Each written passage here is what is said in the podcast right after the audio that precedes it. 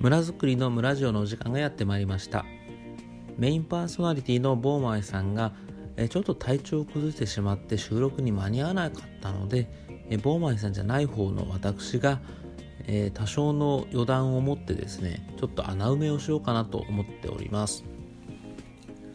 えー、まあ村づくりの村城と言っているんですけれどもなんか村づくりってそもそも何なんやとかですね、えー、お二人って何してんだみたいな疑問が渦巻いてる、まあ、渦巻くほど聞いてくださってる方がいるかわからないんですが、まあ、そんな中でですね、えー、ちょっと坊前さんは本当に本当にというかガチで、えー、村づくりに、えー、奮闘本腰、えー、入れまくってですね今一生懸命やってらっしゃるというところで、えー、僕も負けてらんないなと思ってるわけなんですけども、まあ、あ僕は一体何者なのかというかですね、えー、まあ、興味がある人がいるのかいないのかわからない中で喋、えー、ってるので喋ってるのでっていうか今これも今ねあの家で一人でベラベラベラベラ喋ってるわけなので見ようによっては大変に虚しいというかですねあのまあ、救いようのないというか、まあ、そのような状況なんですがまあまあえー、聞いてくださる方が一人でもいることを信じて今喋ってるわけでございますね。で、えーまあ、まあ前回でも多少お話しした通りですね、えー、淡路島の南端の方に、えーまあ、南淡路市という市があってですね、えー、そこの灘白崎という地区で、えー、村づくりをしたいなと思っている次第なんですね。でそこで先日あのまあえー、その灘灘という地域はですねあの淡路島の南っ端っていうのはすごく日当たりが良くて、まあ、太平洋に面しているから、まあ、当たり前といえば当たり前なんですが日当たりがすごく良くてで灘っていうのは本当にそのせり立った崖みたいなところにある地域ででそれがゆえにですね天からの日当たりと海から海に反射した日当たりの、まあ、ダブルの効果を得られる土地柄なんですよね。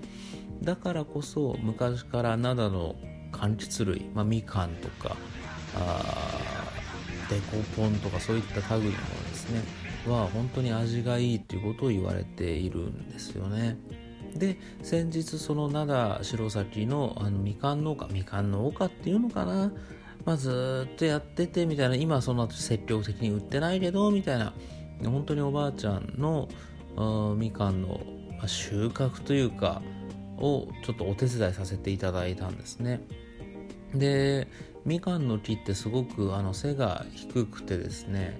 まあ、2メートル、まあ、3メートルいかないかなぐらいの背丈なんですよね。2, 2メートルと3メートルの2.5メーターぐらいの背丈で結構横にバーって枝が広がっていてですごくその枝が強くてですね。なのであのみんなあその木に登って、まあ、登るっていう感じでもないんですがちょっとあの足をかけたりとか、えー、左足かけたら右足こっちにかけた方が都合がいいから結果として登ってるみたいな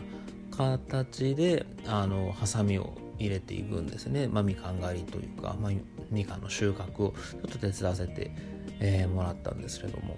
まあ、その時にいろいろお話を聞いて、まあの前提として、えー、農薬なんか使ってないと、えー、農薬使ってたらこんなに汚くなってない。汚くないんですよ。別にそのみかんだって。そのみかんのその表面がなんかデコボコしてたりちょっと黒ずんでたりっていうのがあることをその汚いっていうふうにその方は農家の方はおっしゃるんですが、まあ、それをその農薬ちゃんとやってればそんな風になってないのにみたいな言いっぷりなんですが裏を返せばあの無農薬のみかんであるっていう、まあ、すごい価値があるわけですね。で実際その食べてみるとですねあの無無農薬だからこそあのものすごい味が濃いんですよね。その甘みと酸味が高いレベルで、えー、両立しているんですよ。これは僕はそんなにあの普段果物食べないんですが柑橘類はまあまあ食べるんですよ。その中でもかなりうまいですね。あのまあ変な話僕お酒好きなのでこのみかんがっつり絞ってあのジンとかに入れてあのソーダ割りとかにしたらめちゃめちゃうめえんじゃねえかなっていう、まあ、ジンだとちょっとジンのあのフレーバーとこのみかんだとちょっと喧嘩しちゃうからウォッカとかの方がいいかなとか。なんならそのテキーラとかでも全然うまいなみたいな。そんぐらいその存在感のあるみかんだったので。これはうまいですねっていう話になったんですがあの、まあ、こんな見てくれだしどこにも売れんからみたいな感じであの5 6 0キロもらったわけなんですよね。5 6 0キロもらうっていうのもまあまあ意味わかんないですよね。5 6 0キロってあんまりもらわないですね。もらうとかっていう単位ではないと思うんですけど、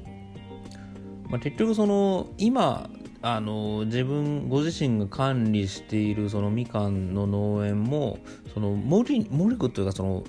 取る人がいないですよ。収穫する人がいない。その高齢化だったりとか。でなんとかその中でやっていてもちょっと体調悪いとかそのぎっくり腰だみたいなことがいろいろあるのでそのいいタイミングであの来てくれる人がいない。っていう中で、まあ、たまたまあの僕とその一緒に今、えー、プロジェクトを手伝ってくださってる方があの、まあ、その方発信であのやりましょうということで言ってくださったのであのやれたんですがなんかあんなに美味しいものがあの木にたくさんなっているのにそれを取ることもなくなくなっていくみたいな何これみたいなことがあってですね。あのでまあよくあることなんでしょうけれどもその生産者というかその,、まあ、その木をあの農家いわゆるその、えー、みかんの木を持っているそのおばあちゃんたちももうこんなね農薬もやってないからこんな汚いの売れもせんからもうそれだけ取っていいだけ持ってってみたいな、まあ、あとはもうそこそこらにほかしといてみたいな感じなんですよ、まあ、その実がなったまんまほかすよりは落としといた方が来年まだマシになるからみたいなそういう論理なんですが。いやこれはもったいなさすぎるだろうということでその数十キロいただいたまあ大半大半まあ大半までいかないですけど、まあ、数十まあ5 6 0キロいただいたうちの4 5 0キロまあ大半っちゃ大半かな、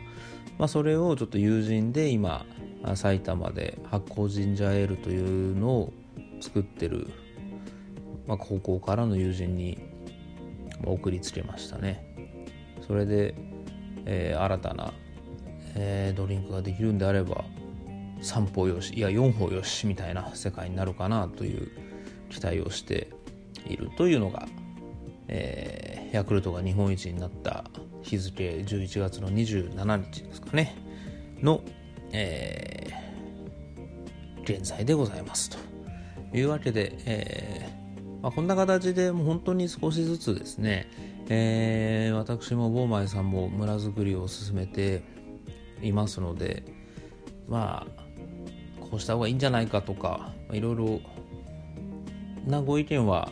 本当にありがたく受け止めつつもそれぞれがやってることをぜひ、えー、まあおこがましいのかな。でもなんかあの応援してもらえると本当に嬉しいなと。特にボンマイさんは。にはそんな風に思います。というわけで、えー、今回のプチ臨時村城でございました。ありがとうございました。